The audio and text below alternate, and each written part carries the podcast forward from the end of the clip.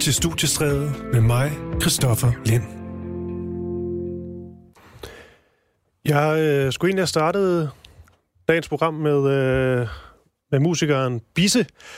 Hans øh, borgerlige navn er Torbjørn Radis. Han er ude med en helt ny øh, plade. Han vil gerne høre det nummer fra sin egen plade, der hedder Hudsult. Han lige skulle øh, introducere for, for os lyttere. Men jeg fik lige en sms her for nogle minutter siden, hvor simpelthen stod fra Bisse. Hej, jeg beklager meget, men jeg er hjem og fix med min mormor, og det trækker ud, så jeg er bange for, at jeg ikke kan nå interview her om lidt. Ja, det er måske lidt tavligt at, at læse højt, men der er et eller andet... Bare billedet af Bisse, der er grund i hjem og fix, synes jeg er meget, meget smukt. Jeg har skrevet til ham, hvis han er klar om øh, 30-40 minutter, så prøver vi at ringe ham op der. Så det håber jeg, da, det håber jeg på at lykkes, men øhm, vi må se. Men jeg kan da sige så meget som, at øh, der er alt muligt spændende på programmet i dag. Ellers det skal blandt andet handle om jazz.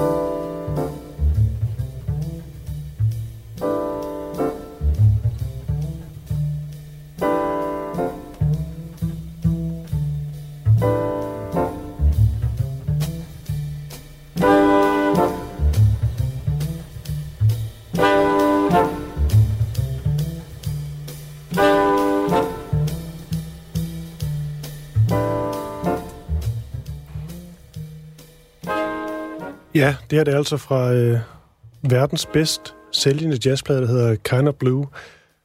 Og øh, Jesper Løvdal. Hej. Hej med dig. Goddag her. Du er øh, jazzmusiker, formand fra øh, Ben Webster-fonden, og vi skal tale meget mere om øh, Kind of Blue. Men lige før vi sætter det rigtigt i gang, hvad sætter det gang i dig, det her, når du får hørt øh, nummeret øh, So What, som jo er en af de helt store klassikere inden for, for jazzen? Altså for mig er det jo en lang historie, for det er klart, at det, her, det er jo et så legendarisk nummer, så det er selvfølgelig som musiker det er noget, jeg har lyttet på, siden jeg var barn. Men altså, jeg kan stadig mærke, hvordan der bare er magi i det her take, og jeg er stadig forbløffet over, at verdens bedst sælgende, sælgende jazzblad, den åbner sådan der. Det er så subtilt, det er så mystisk, ikke? Det er stadig helt, hvad i verden sker der? Det her, det er meget langt for Kennedy. Det er meget langt for det, folk tror, folk, det man tror, folk gerne vil have. Mm. Det er så underligt, og alligevel så er det bare det, der suger folk ind. Det er jo virkelig smukt, og altså, det er jo bare dejligt, at uh, kunsten stadigvæk, at det mystiske stadig tiltrækker os. Ja, og det er det altså fra 1959, og Jesper, vi taler videre lige om et øjeblik om, øh, om Kind of Blue her, og det gør vi, fordi øh, trommeslager Jimmy Cobb, han døde her øh, for nogle dage siden. Han blev øh, 91 år gammel. Han døde den 24.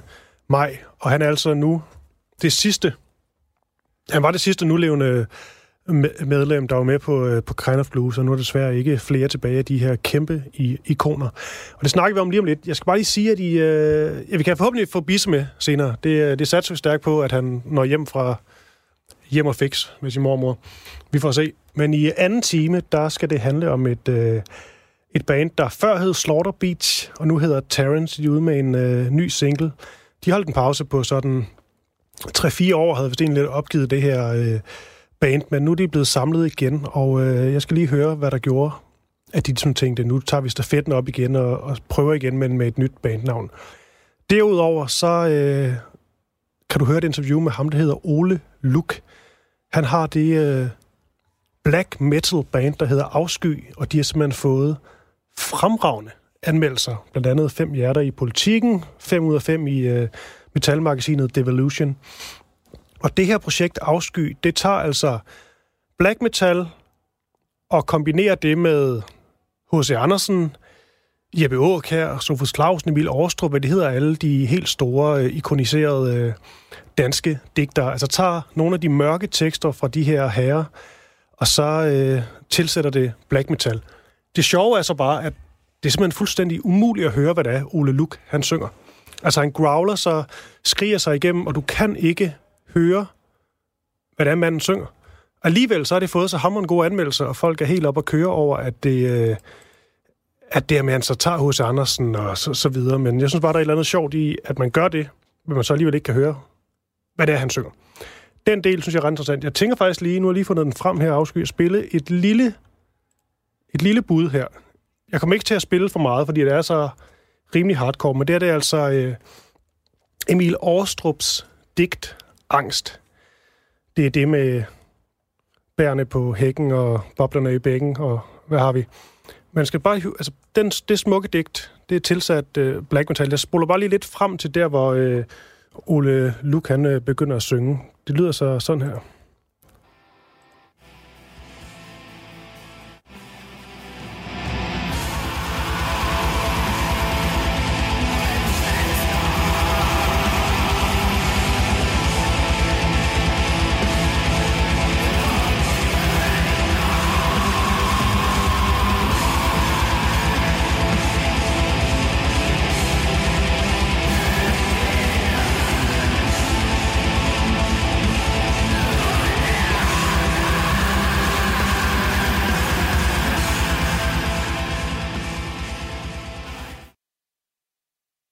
Ja, hold, øh, hold fast om mig. ja, det... Dejligt eksperiment. Ja, jeg synes det er meget stærkt. Øhm, jeg taler med Ole Luk, som øh, det er vildt blevet velanmeldt det her, og lige høre, hvorfor at man ligesom vælger at tage de her tekster, men så på en eller anden måde kamuflere teksten. Det må være noget med den her følelse, de alligevel vækker, de her, de her digte. Men øh, det er altså 18 timer mellem 1905 og, og 20, du kan høre det. Og nu skal vi altså til jazz, fra øh, black metal til jazz simpelthen, og med mig er det altså dig, øh, Jesper Løvdal. Mm. Og Jesper, vi skal jo ind på, øh, på Jimmy Cobb her, ja, som, øh, som desværre ikke er blandt os øh, længere. Og så skal vi også ind på Kind of Blue, fordi det er jo vildt et album fra, fra 59, der stadigvæk bliver lyttet til i den grad. Det bedst sælgende jazzalbum nogensinde. Og også lidt har jeg en idé om et album, nogen sådan vil kalde... Jeg vil ikke sige der er et eller andet, hvis man skal sige, at man godt kan lide jazz, så er der rigtig mange, der vil sige, at jeg er vild med Kind of Blue. Men jeg tror ikke, mm. det er sådan et, man sådan siger, hvis man siger det, at man så siger, okay, han er virkelig en jazz, uh, jazz aficionado, ham der. Altså, det er ligesom det nemmeste at sige på en eller anden måde, så det er næsten blevet kliché, fordi det er blevet så stort. Der er ingen tvivl om, at sammen med Jan Johanssons øh, svensk, svensk, jazz på svensk, så er det selvfølgelig et, som rigtig mange mennesker har stående som den eneste jazzblad, de har. Ikke? Det er mm. klart. Men jeg lover dig, det er vi er så glade i jazzlejren, hvis man kan sige, at jeg kommer fra den, over at det, altså, at den ambassadør på jazz, som rigtig mange mennesker har stående, at den er så fed, som den er her, ikke? Og det er toppen af musikere, der er med, ikke? Fordi det er jo ikke engang, ja, det er jo ikke engang bare, man kan ikke kun sige, at det er de bedste musikere, det er alle stilskaberne, ikke? Mm. De, er ikke engang, de er ikke engang kun kendt, fordi de har deres egen personlige sound. De er kendt, fordi de hver især har lavet deres helt egne stilarter inden for ja. jazzen. Ikke? Og de har selv, der er millioner af mennesker, der har bygget videre på det, de har givet os. Og lad os lige tage dem. Nu må mm. du øh, korrigere dem, hvis jeg næv- eller misser mm. nogen. Ja. Men selvfølgelig øh, stjernen over dem alle. Miles Davis. Mm. John Coltrane. Ja. Den fantastiske pianist Bill Evans. Så er der Julian Cannonball, blev kaldt. Adderley. Paul Chambers på bass. Jimmy Cobb, som sagt, på trommer. Og så mener jeg, at ham, der hedder Winston Kelly, var med på et enkelt nummer, hvor, øh, hvor Bill Evans ikke øh, nemlig, spillede. Nemlig, han var, bare, han var også pianist for mig, så var sådan en, det var lige overgangen mellem de to pianister, mm. så de nåede få noget med begge to. Men først og fremmest, det her med så store jazzmusikere og så kæmpe store egoer. Ja. Bare Miles Davis' ego i sig selv er jo... Ja, det er til, til over Det står måske virkelig alt, ikke? Altså bare det, at de overhovedet kunne, kunne skabe det her værk, er egentlig i sig selv ret interessant, synes jeg. Ja. Jamen, jeg er sikker på, at der også har skulle være noget seriøst, øh, øh, hvad hedder det, øh, øh, psykoterapi ind over, for at de kunne klare hinanden. Og jeg ved også, at de har jo alle sammen hele tiden indspillet andre plader. Og, og det skal være løgn, så har det her band indspillet en plade uden Miles Davis. Altså, hvor de simpelthen spillede, hvor han var ude eller havde ferie, og så skyndte de sig at gå ud og spille, for ligesom at kunne phew, slappe af med ham omkring. Ikke? Så det er klart, at der har været virkelig ja. nogle egoer. Men altså, det ved jeg også fra musik, ved du hvad, alt det lægger vi væk, fordi det, der betyder allermest, det er faktisk ikke, hvordan vi har det. Det er musikken. Men hvor meget er det her så Miles Davis-plade? For der er jo det her fuldstændig ikoniske cover, hvor man står med sin uh, trompet, og der er det jo ikke gruppen det er Miles, og når man ser bagpå på den LP, du har, så vidt jeg kan se, der er det også Nemlig. Herr Davis. Er Nemlig. det fordi, det er hans værk der, og så fik han ligesom de andre med, eller er det bare fordi, han var, var, var den største der? Jamen, altså, jeg vil sige, som altid med Miles, så var han jo limen, altså. Og det er ikke ham, der kommer med alle enkel- enkelte elementerne. Det er det ikke. Bill Evans har en kæmpe stor andel i den her plade her. Og det har Coltrane virkelig også. Ikke? Og øh, Paul Chambers, som var helt ung, der spiller bass, var 24 år er han, Erik. Og Jimmy Cobb har jo, er jo helt fundamentalt. Uden dem var det aldrig gået. Mm. Men masse af tidens andre fede trommeslager var det slet ikke blevet det her album. Overhovedet ikke. Du ved, tidens Elvin Jones var allerede kæmpestor der. Det var slet ikke blevet det samme. Så Miles, som altid, er han limen, der gør det. Men man kan slet ikke sige, at han ejer størstedelen af enkelte elementerne overhovedet ikke. Men altså, han kunne et eller andet, ikke? Han kunne få folk til at gøre det der, og så tog han måske også sige, play that motherfucker, og hvis du ikke gør det, brækker, brækker jeg halsen på dig, ikke? Det tog han også ikke, fordi han bare var sådan mm. virkelig en, en macho-mand-dimensioner. Ja. Og vi skal jo mere ind på, øh, selvfølgelig på Miles, men især Jimmy Cobb, for det er jo ham, øh, Selvfølgelig. som der er død for et, for et par dage siden. En anden ting, det er jo, at øh, nu blev han 91 år gammel, Jimmy Cobb, og inden for sådan jazzverdenen, der er det, der, der er det jo en ældre herre. Man kan også se, altså, jeg tror dog, Miles blev op i 60'erne, men, men de andre, de brænder jo simpelthen ud i, i 30'erne. De fleste af dem er overdosis, og hvad har vi? Desværre så er den tid jo altså en tid, som øh, i hele samfundet jo på det tidspunkt, mm. og misbrug jo kæmpestort, ikke? Det ved vi jo også godt fra alle mulige andre arbejder, ikke? At der blev virkelig drukket til, ikke? Og det var det, sådan var det desværre også i jazzen, så, så derfor så var der jo rigtig mange, der kom i seriøst ufør, og I døde jo helt unaturligt ung selvfølgelig, både i 30'erne og 40'erne. Det var selvfølgelig helt vanvittigt. Ja. Og jo øh, var Paul Chambers her, som var 24, han blev kun 34. 10 år efter det var han død. Han var jo simpelthen nærmest, synes jeg, en stor dreng. Men lad os sige, det var en ung mand, ikke? Mm. Når man er 34, og så allerede der var han væk. Så det er jo ret vildt, at Jimmy Cobb, han har overlevet sin gode ven der, ikke? Med 60 år, ikke? Ja, og øh, jeg faldt faktisk over et klip, vi skal høre lige om lidt med Jimmy Cobb, hvor han spiller en trommesolo for nogle år siden. Der står der det fra, øh, fra 15, og den skulle være god nok, så ja. det er han altså, øh, altså 86 år gammel. Ja, det er helt vildt. Og øh, det, hører vi, det hører vi lige om lidt. Men ja. før vi nørder Jimmy Cobb, som du også har en personlig øh, anekdote mm. til. Jeg tror. Du var spillet med ham. Mm. Ja. Det er ret, øh, ret vanvittigt. det var det. Øh, også lidt tilfældigt, den, den første og bedste jazzkill, jeg ringer til, rent faktisk har spillet med Jimmy Cobb. Men den historie glæder jeg mig rigtig meget til. Men lad os lige nørde Kind of Blue lidt mere. Jeg vil gerne sætte øh, nummer to på, som hedder Freddy Freeloader, mm. som også, ligesom de andre, er en stor klassiker. Jeg ved ikke, jeg har en idé om, at So What og Freddy Freeloader, ligesom er dem, de fleste sådan kender i hvert fald af, af titel og navn. Før vi hører Freddy Freeloader, er der et eller andet særligt, du synes, vi skal bide mærke i, hvis man nu ikke er den helt store øh, jazzkender? Mm-hmm. Altså det, der er med det her musik, det er jo, at det er øh, starten af det, man kalder modal jazz. Og øh, modal jazz, der, man kan sige noget teknisk om det, det vil jeg ikke. Jeg vil hellere sige, det er noget med en vibe, det er noget med en feeling. Det er, noget, mm. det, er det, der kommer i 60'erne, det man hører i den senere Beatles også. Beatles har virkelig gang i det 10 år efter.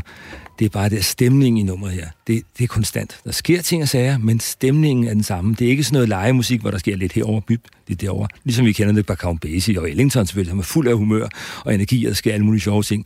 Det her, det er noget med en vibe. Det er du til indisk koncert, der kan vare 8 timer. Det glider bare derud af. Det er det, mm. det her musik kan.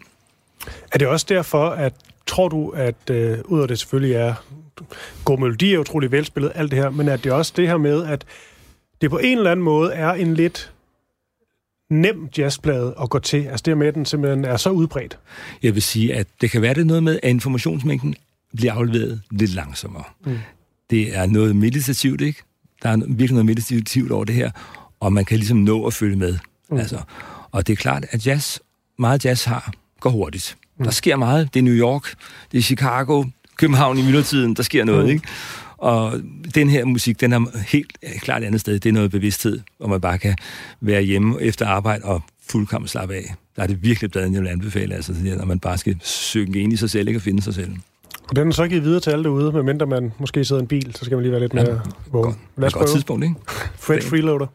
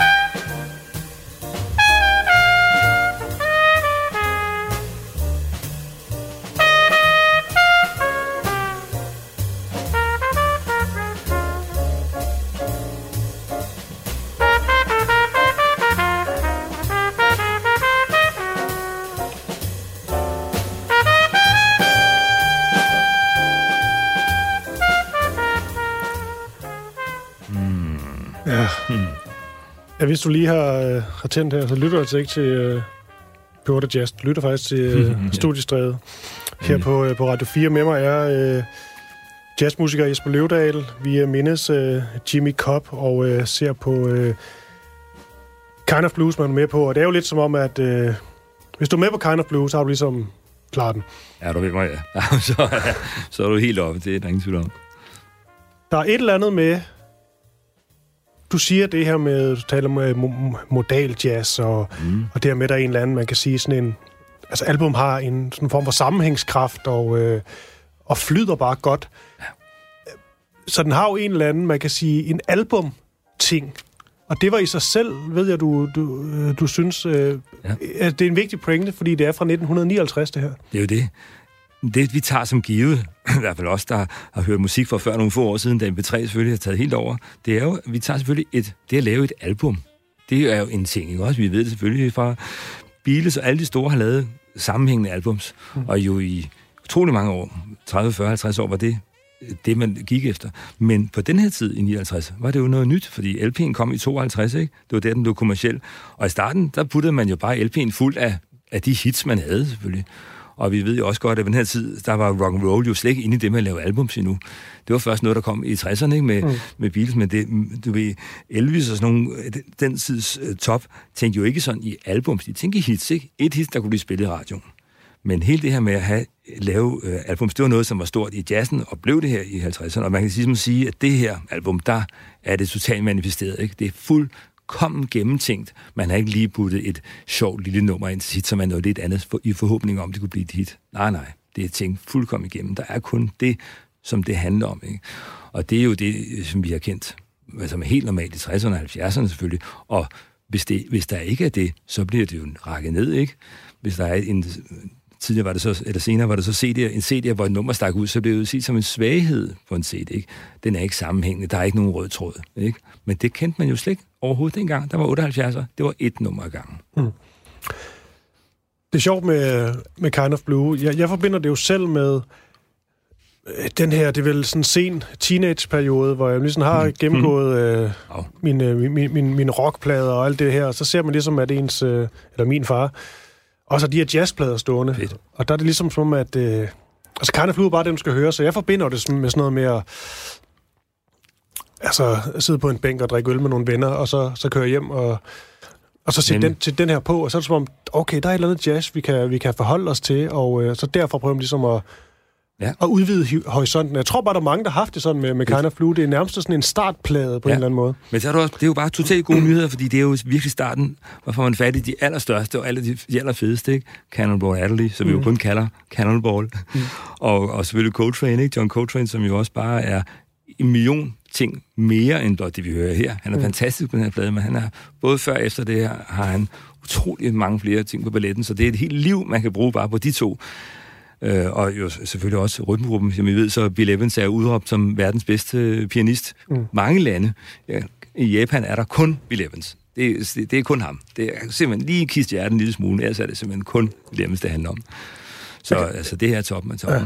Jeg kan afsløre, at, øhm, at øh, finansmand og milliardær øh, øh, Lars Seier Christensen, han, ja. øh, han er begyndt at spille øh, øvelser på klaver. Han har skrevet på sin Facebook, at, øh, at han har fundet øjnene op for Bill Evans. Hold nu kæft.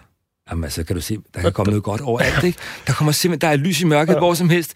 Godt, det er virkelig glad for at høre. Hvor ja. er det smukt. Jeg kan simpelthen ikke få det billede ud af hovedet. Det, nej, det, det er meget, nej, meget dejligt. Nej, det, at Lars Seier sidder der på sit slot i Schweiz, jeg så, så ja, billede. Jeg så lige på den, men det er, det er jo virkelig god, det er jo virkelig rart at høre. Tak for det. Og kunne vi så ikke lige simpelthen få nogle flere øh, Bill plader ud? Det må da, Lars, det må være småting for ham lige at få ordnet. Jo. Det ser jeg frem til. Jeg ringer til ham. Ja, han hører det her.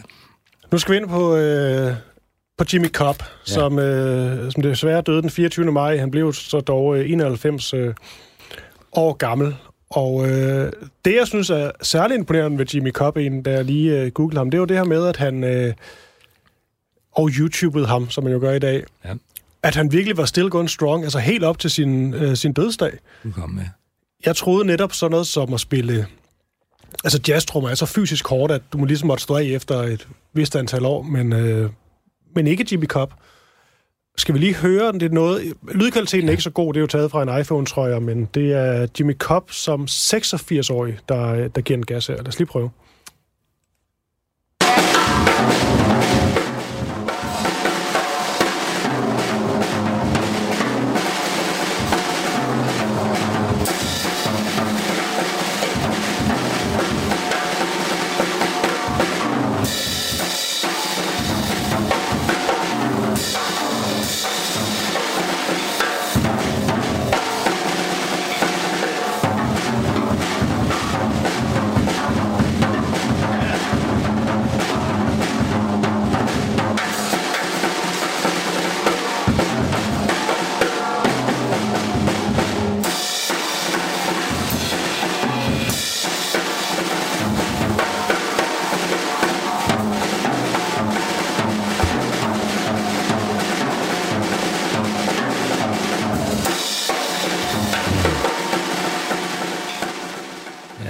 Og så da. Ja, altså nu har jeg... Jeg har helt personligt altså haft lidt anstrengt i forhold til konceptet uh, trommesolo, men man kan jo se, at man kan spille. Nu hørte du det her lige uh, første gang. Hvis vi lige uh, dropper det med at være så fascineret over, at han er 86 år gammel her, sådan, hvis vi bare tager uh, de rent uh, sådan tekniske, leverer han varerne? Ja, det er helt vildt. Det er helt vildt, altså. Og du har helt ret i, at man tænker, hvordan, hvordan kan man, altså, hvordan kan det lade sig gøre? Men det er jo simpelthen også, det er utrolig mærkeligt, at selvom at han allerede på det tidspunkt som 86-årig, og selvfølgelig, han døde, var en gammel mand. Og, mm. og jeg, når man møder ham og søger ham også på, det vi kan jo se det på YouTube, som vi sidder her, øh, også ligner en gammel mand. Der er ikke noget mærkeligt i det. Det er simpelthen bare det, at når han kommer ind i det, som han har været så skidegod siden han var 18 år, og bare har gjort det, så lige pludselig så sker der noget magisk, ikke? Så mm. forsvinder tiden, så, så kan det lade sig gøre. Det er som hvilket som helst, altså øh, læge, eller der vil, nu vil vide noget om folk, der vil sige, det kan man ikke. Det er umuligt. Men altså, det sker, fordi det er herinde i hovedet. Det er jo mm. det, der er for musikere. Vi har det her inde i hovedet og så er det bare fået ud. Fysikken er sådan set bare, det er jo bare en middel, ikke? Ja. Og når man har det stærkt, og det har han jo virkelig selvfølgelig, han har virkelig en stærk vision om, hvad han vil. Hold da kæft. Og nu skal vi til øh, den anekdote, jeg har glædet mig meget til. Og jeg hmm. bad dig faktisk om, da du nævnte, at du rent faktisk har mødt og spillet med Jimmy Cobb, så bad jeg dig om ikke at give mig nogle detaljer, fordi jeg vil hellere have den øh, som, øh, ja, umiddelbart, som, ja. øh, som jeg får nu. Men altså, Jimmy Cobb, manden, der spiller trommer med Miles Davis, Coltrane, Bill Evans, alle de andre på, øh, på Kind of Blue. En af de største jazz-trommeslager nogensinde. Ja. Han har spillet med Jesper Løvdal. Han har simpelthen været rundt i verden og også kommet til Danmark selvfølgelig flere gange. Ja, fortæl. Jeg, jeg så ham allerede første gang, da jeg var dreng, hvor han var i, i, faktisk i TV-avisen, men han var i Danmark og spille, og dengang der var der så lige pludselig Jimmy Cobb som slutnummer i TV-avisen. Ikke? Øh, så der så jeg ham allerede sådan, altså selvfølgelig i fjernsyn, i dansk fjernsyn. Men uh, Jimmy Cobb, han var han var den slags musiker, som der jo heldigvis eksisterer flest af, der bare ville spille. Han blev bare ved og ved og ved med at spille. Og jeg ved ikke, hvad hans økonomiske situation var, men han blev bare ved med at være on the road. Så man kunne møde ham i Hamburg, eller hvor man nu var hen, så spillede han der, ikke? på små klubber. Og han var også i Danmark i 2003 og undervise en uge på det, der hedder Summer Session. For Jazz Danmark, de arrangerer hvert år Summer Session, og det foregik dengang på Vallekilde Højskole. Nu er det oppe i Krogerup. Men det er et stævne, hvor professionelle jazzmusikere kommer op og møder toppen af toppen. Altså, det er de allerstørste, der kommer der. Det er stilskaberne, det er, det, du er også Roy Haynes og, og nogle af de allerstørste, eller de, alle de allerstørste, hvad der nu afdøde saxonist Michael Brecker. Øhm, og øh, der var han også. Og han underviser selvfølgelig, men han spiller også med, med os, der er der. Vi er selvfølgelig alle sammen voksne, det er klart, ikke en skole i den forstand, men øh, vi kan så spille med ham, og jammer med ham. Og det gjorde vi så den uge. Men det sjove egentlig, det jeg ville fortælle med det, det var blot, at den fornemmelse, der var at spille med ham, fordi lige pludselig forstår man, hvad, hvorfor de også kan spille, som de gør på mm. den her plade. Fordi han, altså det er jo det, der er med store kunstnere, store jazzkunstnere især, der spiller sammen, det er, de forstår mig. Han forstod mig på et splitsekund, da vi var 10 sekunder inde i min solo, der forstod han, hvem jeg var. Han kunne høre alt, hvad jeg havde lyttet på i mit liv. Alt, hvad jeg havde brugt min energi på. Ikke? Det var tydeligt, fordi alt, hvad jeg spillede, det responderede han på. Det var en samtale, som om vi havde kendt hinanden i 50 år. Og det skal ikke engang forstå sådan i overført betydning. Det var virkelig, jeg spillede bot, og han spillede bot til. Ikke? Han vidste præcis, når jeg spillede bot. Jeg bag, gong, gong. Øh, intensivt på et splitsekund. Det, man normalt skal bruge et par år på, eller i hvert fald en hel mm. masse knofedt for at opnå, opnå den på et splitsekund. Så det var simpelthen som, at det var simpelthen som at finde en ny far og mor, ikke? der bare kender en fuldkommen, og har været der, fra man skulle have skiftet blære, ikke? hvilket jo er en helt utrolig fornemmelse, og det er jo det fede ved jazz selvfølgelig, men det er jo som mest sker selvfølgelig, når man møder folk på det niveau, som er, som du også kan høre, som hele det, vi har beskrevet i dag, jo er, at han, han er det i hele livet, ikke? og så lang tid. Og har haft selvfølgelig så stærke visioner, om han ville, som vi også kører på den her plade, hvor det bare er swing, og det er at bakke op, og det er at lytte, og det men det er også kun lige at spille det, der skal til. Altså. Mm. Og det var helt fantastisk. Nu kan jeg ligesom forstå, uh, Jesper Løvdal, at, uh, at Jimmy Cobb også ligesom var en, uh, en mand, som var glad for at, at turnere og spille med alle mulige forskellige, hvilket i sig selv er ret så sympatisk, når man har den, ja. den status. Men helt ærligt, når han sidder der uh, bag trommesættet, og så uh, lægger lidt op til dig, eller resonerer på det, som du spiller og sådan noget, altså, var der ikke en lille der tænkte, den her mand, han har altså siddet i samme position og kigget på uh, Miles Davis og John Coltrane? Jo, jamen, jeg, fik, jeg lå jeg fik uh, angstkuldegysninger, det gjorde jeg. Og, og øh, selvfølgelig så kommer for mit ego også overtaget, så jeg begynder at tænke, uh, uh, hvorfor må han gøre det her for mig? Altså, han giver mig ja. mit liv oplevelse, hvorfor gør han det? Hvor, øh, rejser han sig op nu og siger, hey you motherfucker, get out. Det gør han ikke. Fordi for ham er jo, og det vidner jo netop om, han rejser rundt hele tiden og spiller, det er utrolig enkelt. Det er kommunikationen, det kan være på alle niveauer, han var, og han gav mig den gave, han giver folk den gave, han vil også gerne kommunikere med mig. Det er jo simpelthen så smukt, altså. Men det er jo det, der sker selvfølgelig for alle de store kunstnere, ikke? at man jo simpelthen bare ønsker det her. Man ønsker at lave kunsten og ønsker at kommunikere. Men jeg siger dig, hold nu kæft, jeg var bange. Og, men samtidig begyndte jeg også nærmest at grine lidt, fordi hvad er det, jeg, hvad er det der sker? Nå jo, det er det, der er en, der bare har taget mig. Jeg, jeg mm. siger dig, det er ikke noget, jeg finder på. Det var som at blive taget simpelthen med en hånd og blive, her, nu skal du spille det. Så spiller, så spiller jeg det her, og ved du hvad, så skal du spille det. Ja, jamen det, og jeg kan godt spille det lige pludselig. Jeg har aldrig gjort det før, men jeg kan, fordi du viser mig vejen. Mm. Det var sådan, det var, det var en ud af kroppen oplevelse, kan jeg love dig. Hvordan var han som person? Ved du hvad, han var meget stille og rolig, meget genert. Og han var ikke, ligesom vi gør nu, en, der har lyst til at snakke om det.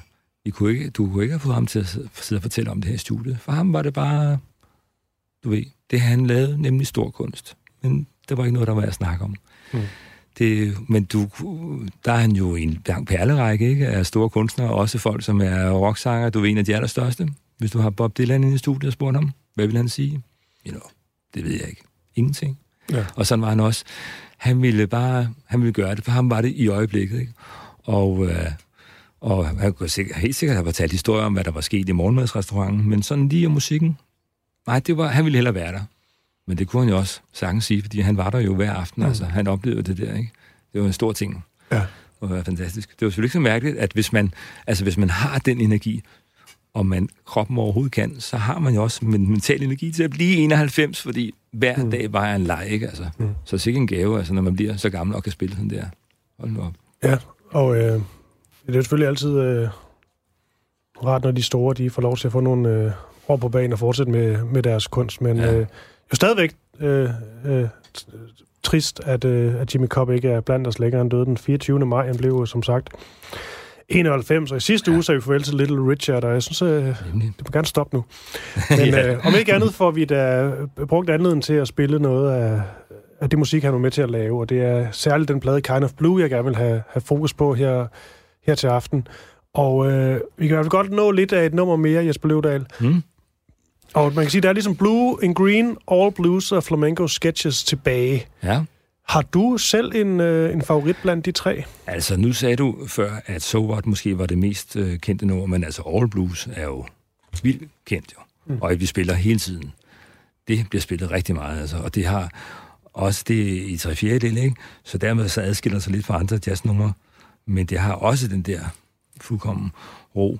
Øh, Blue and Green er virkelig nok skrevet af Bill Evans, selvom der står den her Miles, men vi mener, det er Bill Evans. Men, øhm, jeg synes, vi tager, øh, tager All Blues. Jeg skal det. Og skal bare lige høre, Jesper Løvdal, øhm, nu vil vi lige tage fokus væk fra nogle af de andre kæmpe stjerner, og lige tager ja. øh, den mere stille Jimmy Cobb bag, øh, bag trommeskinnet. Ja. Hvis man sidder som mig og godt kan lide Kind of Blue, godt kan lide høre jazz, men dybest set ikke ved sådan, det er helt store, i hvert fald nørdet om det. Hvis vi bare fokuserer lidt på trommerne, ja.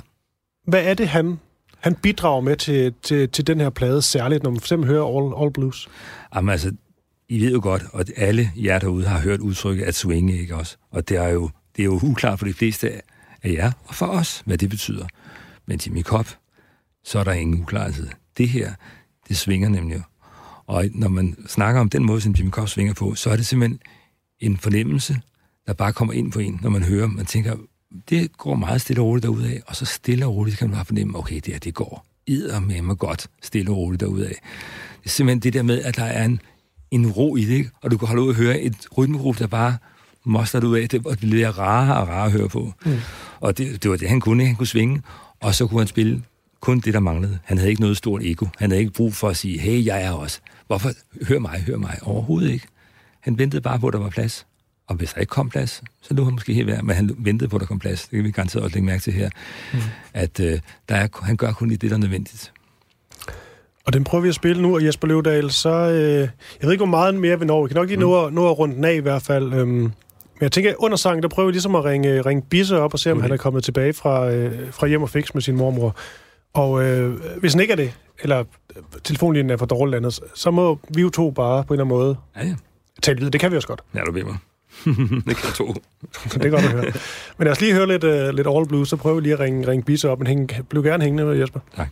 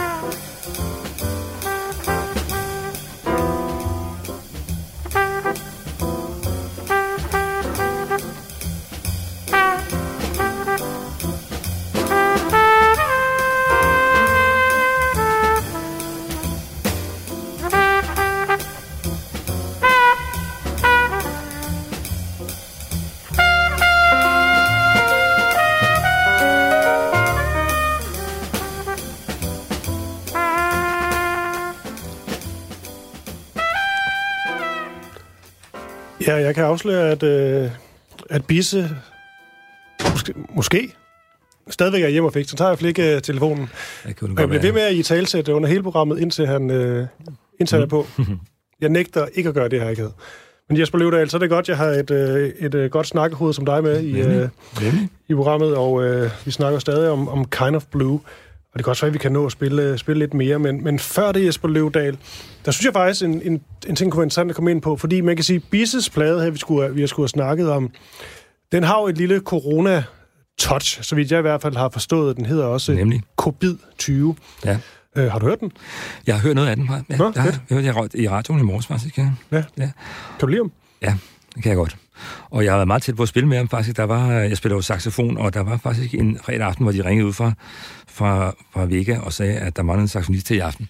Men øh, så skulle jeg lige noget, og så spillede jeg Skjold i stedet for. Men det var meget tæt på.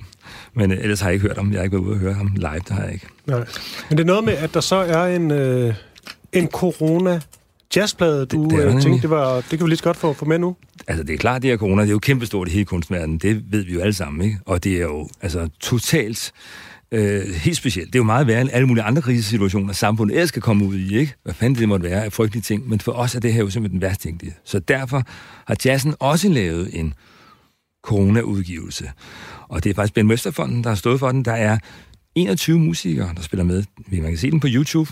Gå endelig ind på YouTube og se den super fede video, som allerede er blevet set tusindvis af gange, med øh, Ben Webster-nummeret Putin. Og øh, I kan finde den med... Ja, den var nem at finde derinde. Det er jo simpelthen lige fra Jesper Tilo, den gamle, snart 80-årige legende, til Ollie Wallace, den kun 22-årige muligvis legende, som selvfølgelig er en af de yngste musikere, der er med, og, og Morten Lund. Vi, vi har lavet sådan en helt Noahs ark, hvor der er to af hver. Det er simpelthen to af hver. Og så er den optaget corona-sikkert. Den er ikke optaget lavkage, den er optaget live, men simpelthen sådan så, at folk gik ind i studiet, gik ud og spillede, folk var i hver deres rum, der blev afsprittet, der kom der var to pianister, der blev afsprittet imellem. Der delte det ene fly, der var selvfølgelig. To bassister, to trommeslager, øh, to trompetister. Godt nok kun en violin, en mundharpspiller. Men det er toppen med toppen. Mathias Heise, Christian Jørgensen med violin, som jeg snakkede om. Men, Mathias Heise, det er ham, der spiller øh, i hvert fald Vildt god mundharmonika, ikke? Nemlig. Han spiller mundharpe, han er helt fantastisk selvfølgelig, Mathias. Det er bare vildt at være så god til, til mundharpe. Ja, ja, ja. At man ja, kan lave, få så mange nuancer ud af en mundharpe, det er jeg ikke helt så forstået endnu. Det er vildt, og ved du hvad, det er vildt, fordi han er en total ung mand, altså, så han er, han er jo selvfølgelig et geni, og han er jo det fedeste menneske, der bare er, altså, thumbs up, hvor man siger sig. Jamen, jeg, jeg, jeg, har haft fornøjelsen af at interviewe ham et par gange, og han er virkelig, øh, udover at han er, er virkelig dygtig, men så er han virkelig også en mand med sine meningers mod. Ja. Jamen, fuldkommen. Netop. Han har alt det, som, øh, han har virkelig alt det, netop som en, en jazzmusiker i hvert fald øh, bør, eller i hvert fald kan have, nemlig han, har, han sætter sin musik ind ikke, i en uh, samtid. Ikke? Han ved, hvorfor han gør det lige nu. Han ved, hvad det betyder ikke, for, for folk derude. Han ved, hvordan det, hvor, hvorfor kulturen også betyder så meget politisk. Ikke? Så det, han er bare en totalt fin fyr. Og han er selvfølgelig med her. Ja. Og Jesper Løvdahl, øh, nu tænker jeg, øh, altså, jagten på Bisse er ikke, øh, er ikke slut nu. Ah, så jeg tænker nu, for en god ordens skyld, så spiller vi lige det nummer, Bisse gerne vil have afspillet, der hedder, der hedder Hudsult. Og imens jeg gør det, så kan det være, at vi kan finde den jazzudgivelse, coronaudgivelse frem. Og gerne. Og så give den noget, Nemlig. noget airplay. Det. det kan det lige så godt få. Ja. Men, øh, men før det, så hører vi altså lige øh, Bisses nummer øh, øh, Hudsult. Ja, ja. Er der klar scene? Holder mig på to meters afstand fra menneskeheden. Er I klar til afbødningsstrategi? Tag min værnemidler på, piffer top til to Går jeg ind og tilser patienten vi siger, vi skal holde afstand. Som om vi er blevet spedalske alle sammen. Måske det er sandt. Jeg tager min bjæller på, så folk kan høre Her kommer en syg mand Det er en undtagelsestilstand. Endelig er der noget, vi kan være sammen om. På afstand er det ikke bare dansk Vi hjælper hinanden, det er lidt vi kan. Vi hjælper de drukne derinde fra land Men når man, jeg synes det er svært at holde så meget kærlighed i mig nu Hvor jeg ikke må give den til dig. Ved ikke hvad jeg skal gøre den. Måske skulle jeg give den til ånden i flasken For går med hans ansigtsmasker ligner du ser mig med redsel, når jeg kommer gående mod dig. Og ja, jeg vil smitte dig, give dig hjerteinfektioner Og jeg smitter nemmere end corona. For jeg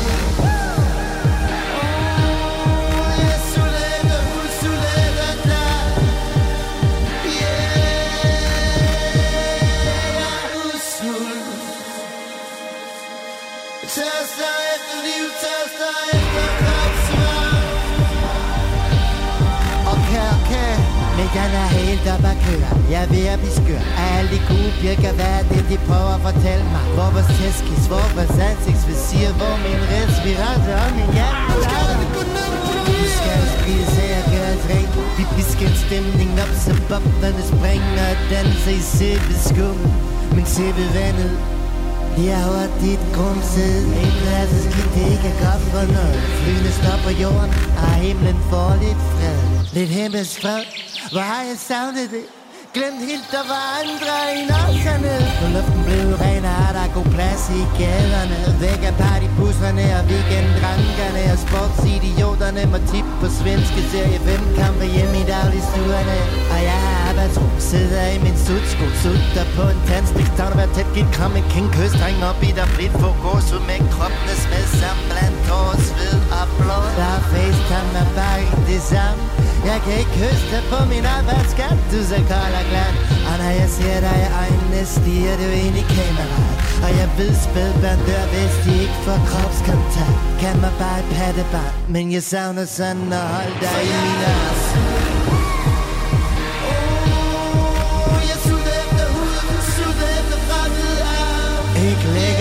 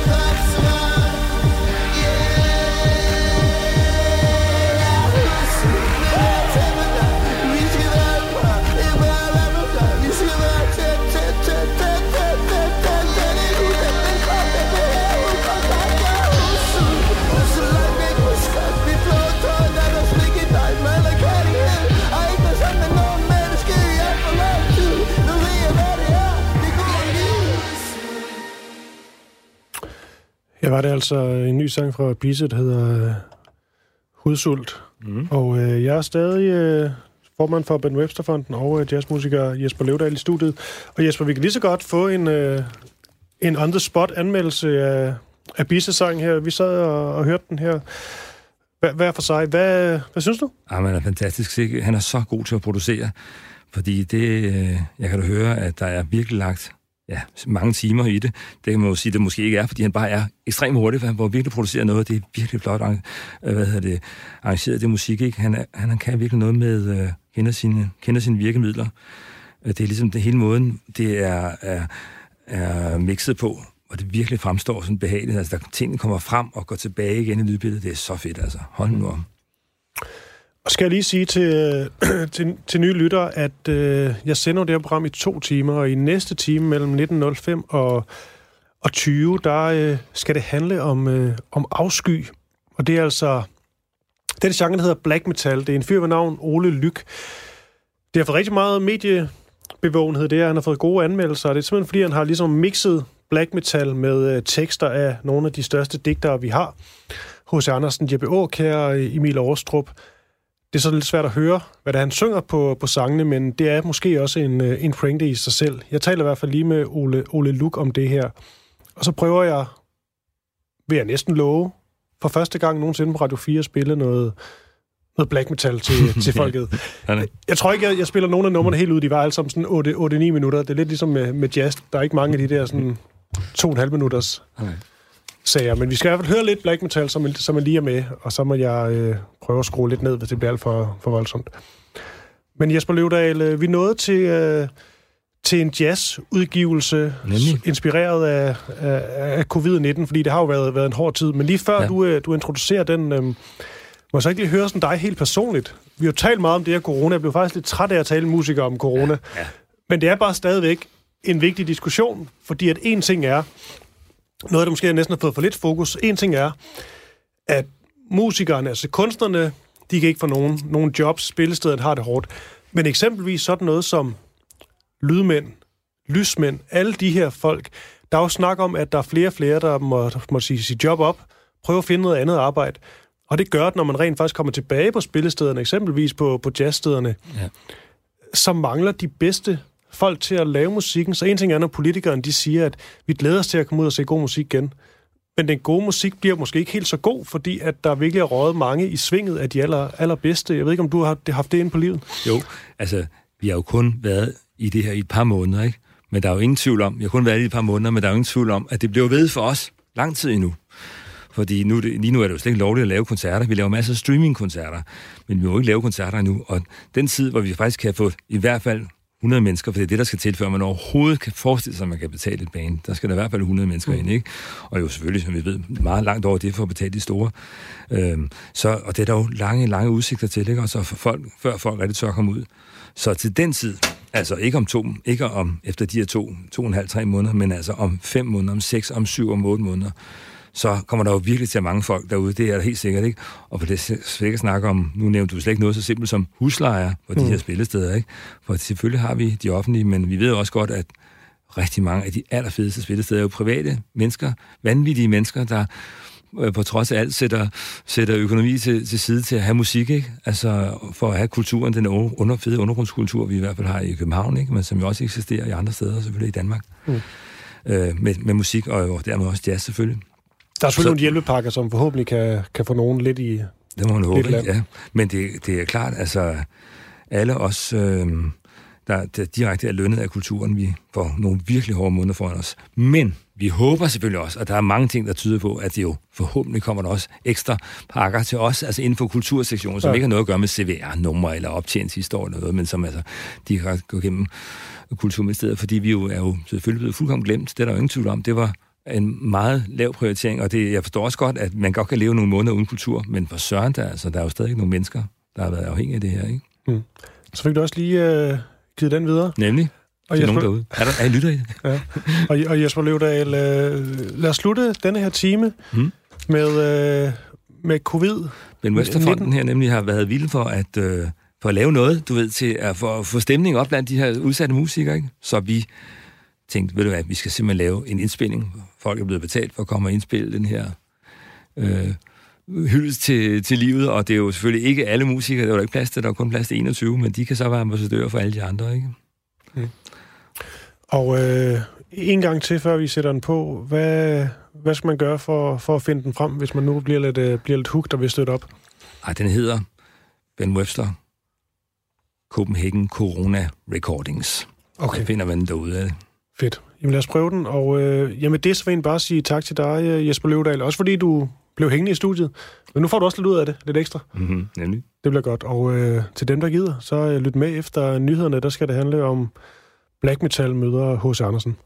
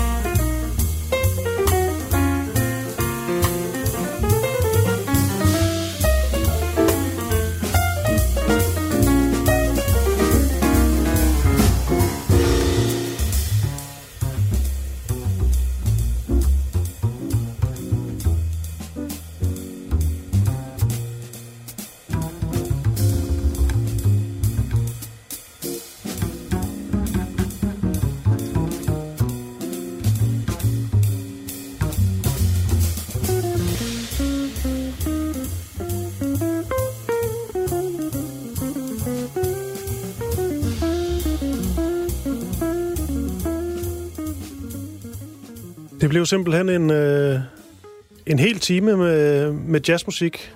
Det synes jeg også på sin vis var, øh, var på sin plads. Det gik det i hvert fald meget godt. Og øh, Jesper Løvdahl er på vej ud af studiet. Han ser glad ud. Det var godt. Han fik også virkelig meget taletid i dag. Ha' det godt, Jesper. Og øh, til dem, der har lyst, så øh, lyt med efter nyhederne. De var lige øh, fem minutter, så er vi tilbage med mere, med mere studiestræde. Hej.